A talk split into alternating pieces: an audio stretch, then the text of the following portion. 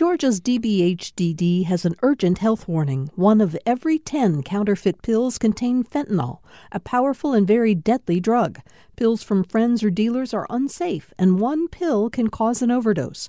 More info at opioidresponse.info.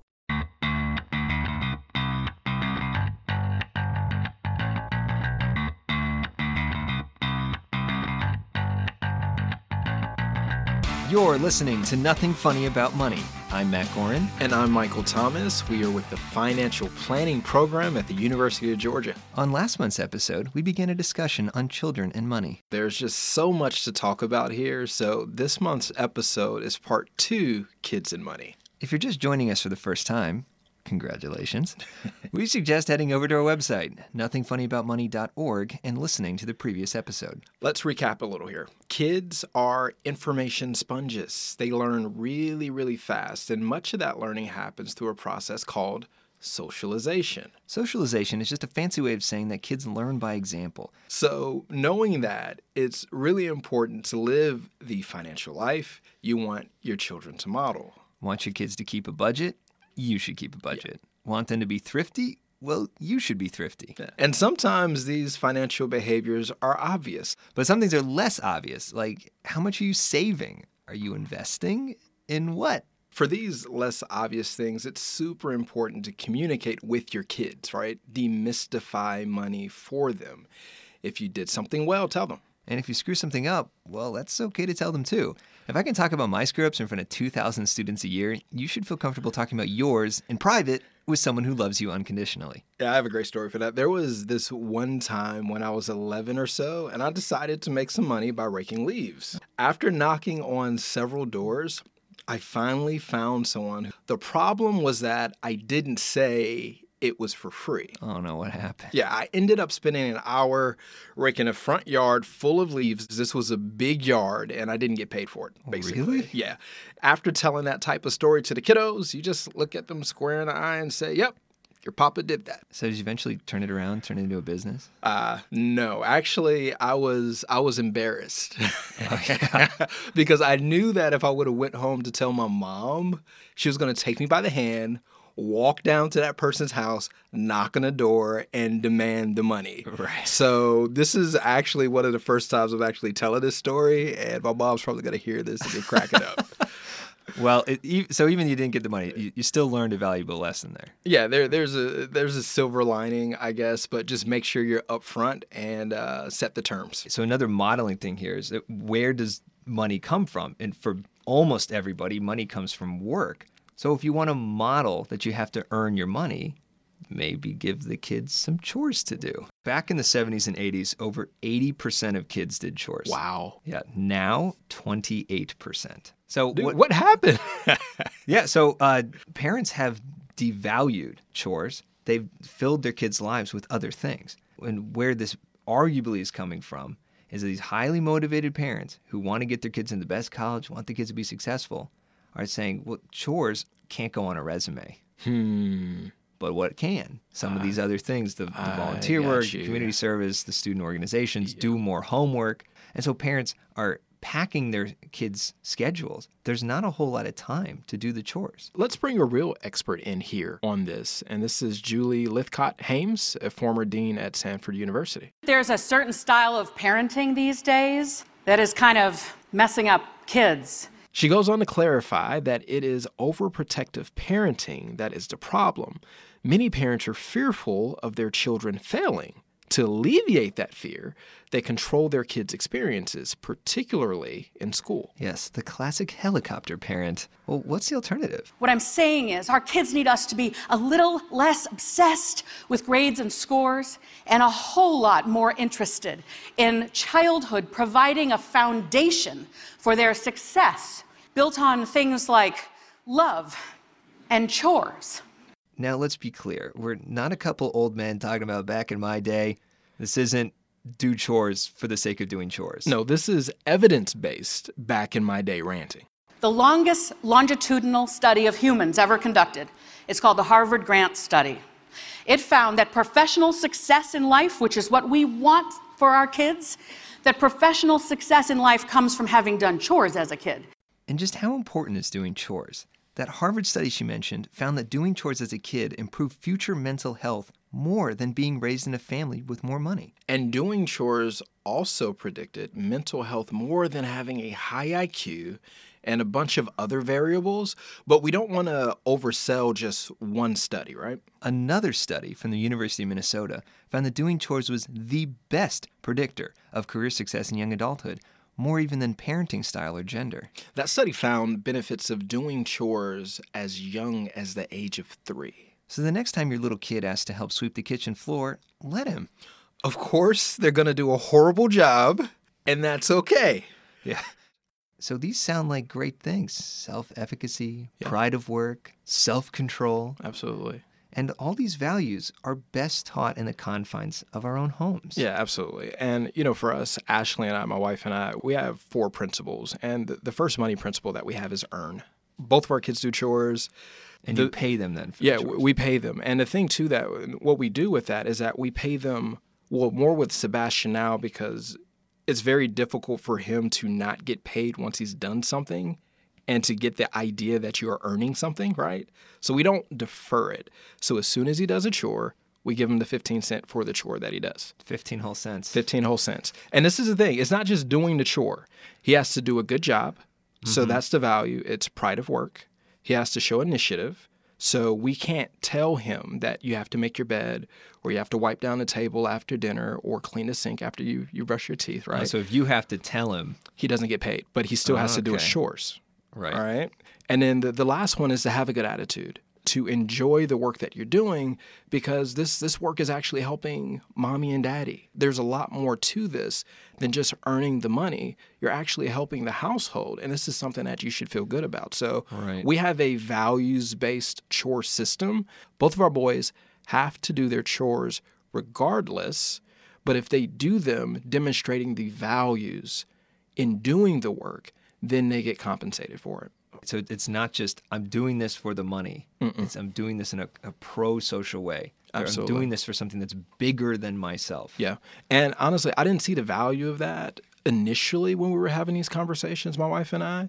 But when the boys, or more particularly Tristan, at an earlier age, the, the first thing he would say if we asked him something was, That's not mine why do I have to do this? And then Ash and I would say, well, we're washing your clothes. We're we're washing dishes. We're we're helping to do all these different things, right? And, and you we, owe back rent. Exactly, right. And we and we're keeping a tab for future retirement. So it was one of those things where we realized early on that there was a disconnect in Tristan, and the very same thing happened with Sebastian in terms of not realizing that what they're doing in a household has more to do with the entire unit mm-hmm. than just themselves. So by doing this, we're hoping that we're also teaching empathy and compassion and things of that nature, right. as well as other values. And so they're accumulating this money then where does it go? Yeah, actually, uh, once they've accumulated their money, they have these little banks that they use, right? Mm-hmm. And uh, the other three principles that we have are to plan, which is basically a higher level view of the spend, save, give. And then after they've planned what they want to do with their money, the third principle we have is stretch. So the idea is just because you've budgeted $5 for something, is there a way that you don't have to spend that entire $5 for it? Can you get a coupon? Can you negotiate? Can you oh, bargain? Oh, sure. Right? Can you all come together? Like Sebastian has $5, you have $5. You all want the same toy, right? Can you bring that money together and just agree to say, we're going to share the toy? Right. And then right. the last one uh, that we have is reflect. So if the boys make a poor financial decision, they suffer the consequences of it, and we'll talk about it and see how they can go through that process more effectively the next time. Right. So you're modeling every step of the financial process here. Absolutely. How, how do you earn the money? How do you keep track of it? How do you spend on it? Yep. And then how is that consistent with your own values? And I think some parents might be saying to themselves, well, these are children. They can't handle this. Yep. Money's an adult thing. Absolutely. Well, no, it doesn't have to be. Mm-mm. And uh, we know some people who maybe think, okay, the, the dollars are difficult mm-hmm. for kids to keep track of. So they don't say dollars, they say points. Absolutely. But it's the same thing as my elephant or X algebra story. Absolutely. Just talk to kids in a language that they understand. But I think kids do get uh, a lot of these concepts. And when I was growing up, I had the basically the same story again, where I had to do the chores. I got paid for the chores, kept track of all the money in a ledger. Which is which blows my mind. Yeah, I was like oh, seven Not years that old. you're not that you're tracking your money, that you're using ledger. that I used the word ledger. Most people would just say pencil and paper. No, we had the budget book. Yeah. And I had to keep track every single thing I put in, and then I had to spend my own money when we went to the store. Wow. So I was tracking the money going in, tracking the money coming out. And then I, I think the same thing your kids are going to have is, well, what do I want to spend my money on? Absolutely. I, I don't, I'm not just going to spend it to spend it. Yep. If I save it and invest it, maybe it, it grows even more. Absolutely. Just to just to, to kind of piggyback on that for a second, uh, Sebastian and I had an experience not too long ago, uh, which this whole transactional piece of seeing the inflow and outflow of money, and you were talking about, you know, whether it's a point system or whether it's dollars or pennies or cents. Either way, it's the transactional piece. So we went to the local Athens farmers market, and Sebastian left his money at home, and actually was like, "Well, if you want this strawberry popsicle, you're gonna have to pay me later." And Sebastian was gung ho. He was like, "Yay! I get the popsicle!" and just kind of Right. going crazy. And he's already very super hy- hyperactive This- when so it this comes to is sugar. his first experience with This is debt here. this is his first experience with debt. Like I have to pay somebody back, and we don't charge interest, right? A usury rate. But what was funny was that I I guess he was thinking that Ashley was joking, and my wife doesn't Mm. joke when it comes to money, not even with me. Right? She Okay. she's she's the bookkeeper in a relationship. but as soon as we walked into the door when we got back home, Ashley was like, "I need my three dollars," and Sebastian looked at her and was like, "What?" Literally, that was the look. She was like, I need my $3. And he was like, For what? She was like, Well, you told me that you were going to pay me back. He pouted and cried all the way to the room, went into his, his spending fund, grabbed $3 out, and was like, I want to give the popsicle back. I don't like, Oh, you can't late, give buddy. it. You ate it. Too late. No one wants that popsicle it's, now. It's done. But but like you were saying, for a four year old, that's probably going to stick with him for a very long time. But if he hadn't experienced the transactional piece, where I'm actually having to give something that I worked for right. in exchange for something else, I don't think that this moment would have been as impactful as it was. Oh, exactly. And maybe we want to shield our kids from these negative experiences, shield our kids from Not feeling us. so bad. not you, not, us. not my parents either. and I, I think that when you allow kids to fail, allow kids to mess up, it can be so transformative for them. From your point of view, the $3, you don't care about the $3. It's nothing, right? But from his point of view, there are huge stakes, huge stakes. It's Those $3 are gone forever. So it does create that memory. And I'd rather it be $3 than a $10,000 credit card debt. So when I was uh, a kid, maybe seven years old or something, my dad, for whatever reason, got a, a new hundred dollar bill from the ATM, and Yeah. he's showing it to me, and I was just screwing around, and I, I grabbed it out of his hand and I ran off with it, and he didn't think it was a big deal, and I, I I thought I swore I just stuffed it in my pocket, and then uh, right after this, he's like, "Okay, come back here. We're gonna go for a walk." We walked around the neighborhood. It's like a mile, and that's it. Come back home, and he says, "Okay, seriously, now give me the hundred dollars back." and I reached in my pocket and I couldn't find the hundred dollars. It's gone. And I searched everywhere for that money. I went back out and I did the mile walk again. Couldn't find it anywhere. It's just gone. To this day, I have no idea what happened to it. And they said, okay, well, you owe us a hundred dollars now. I was trying to think as a seven year old, where am I going to go earn this money? Because I can't work. Wow. And um, they had me do extra chores around the house. I eventually pay off this hundred bucks, and I really, from that point on, is like I, I, I don't ever want to go into this debt again. I've got to be more responsible. I can't lose any more cash. So basically, you acted like an adult. You found yourself in debt and found ways to increase your income, then saved as much as you could. Oh yeah, and that financial adult thing was just as stressful then as it is now. So we've got to take a break now, but when we come back, we continue our discussion of financial adulting for kids. And I can't wait for you all to hear from our special guest, Morgan Bryant, a graduate student in consumer economics here at the University of Georgia. Stay tuned. You're listening to Nothing Funny About Money on WUGA Athens. 91.7 and 94.5 FM. I'm Matt Gorin. And this is Michael Thomas. Visit us on campus at the Aspire Clinic or online at nothingfunnyaboutmoney.org. Hey, everybody, it's Bucks again. Remember me?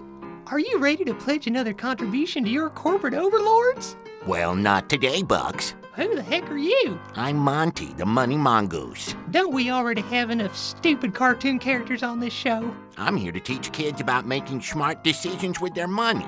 Like paying more for name brand cereal so you can dig down to the bottom of a box and pull out a cheap plastic toy you lose under the couch? No, like finding ways to make more money around the house or in the community, saving their birthday money, and even investing for the future. Well, how does that make more for the big companies? That's just the thing, it doesn't. This is going to help kids put more money in their pockets. Even a mongoose knows that. So, Matt, are you on Team Bucks or Team Money Mongoose? What? You know, like Twilight? The sparkling vampire movie? Yeah, Team Money Mongoose for the win! Oh boy. Can we get on with the show? Welcome back, everyone. Next up, we continue our discussion of kids and money with Morgan Bryant. Yeah. Morgan is a PhD student in consumer economics here at the University of Georgia. She studies consumer behavior and works toward creating affordable housing. Uh, she is also a financial literacy educator and applies those lessons as a parent. Michael had the pleasure of speaking with her last month, so while I sit this out, let's hear what Morgan has to say.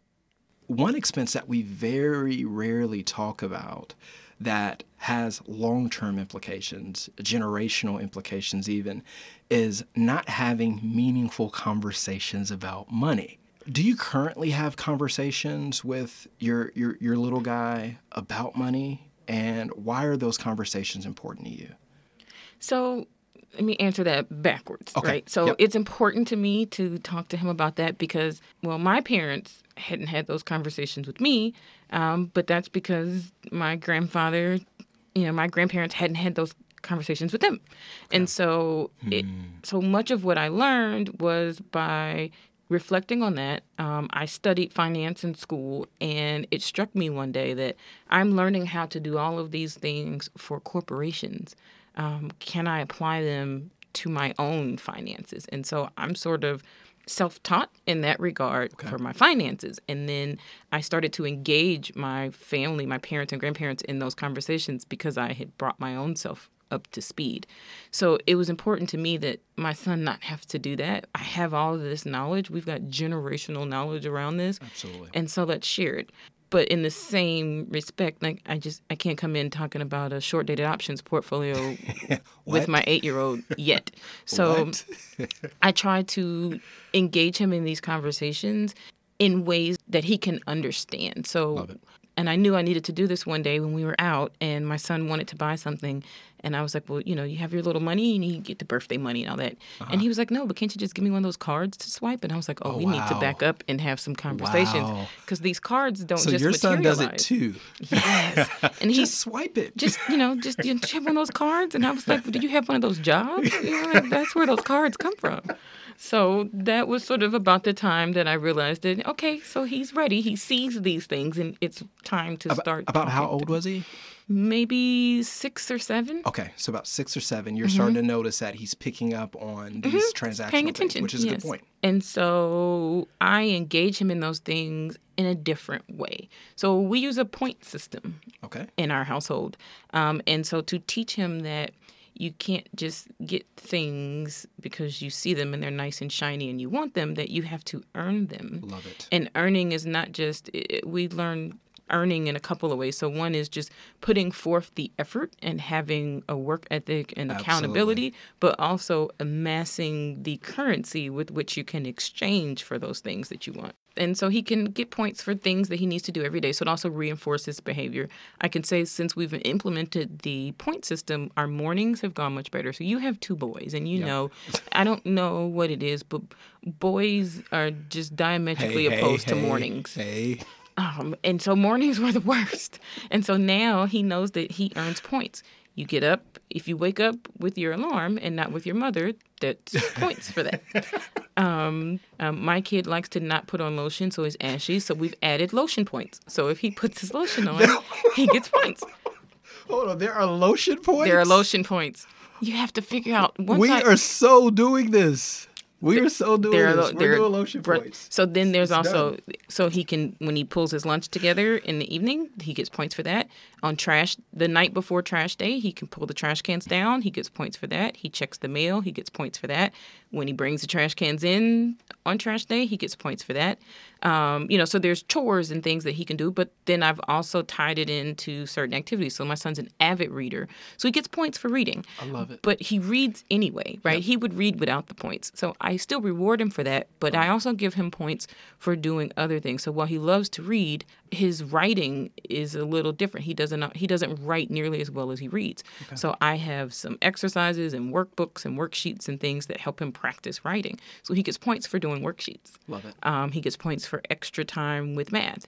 And so he earns all these points and then he can cash them in for things. So when we see toys in the store, you know, up that's a $30 X Men thing. All right, kid, that's 200 points. So if you amass your points and you want that, you cash in your 200 points and you can get the X Men. But then it also comes down to different things at home. So screen time, whether it's television, tablet, what have you, is a point a minute. So you want 30 minutes of TV show, then oh, you got to cash in 30 points. I think it's too late for us to do that whole No, thing with it's the not. television. It's, to- like it's so our not. kids would rebel.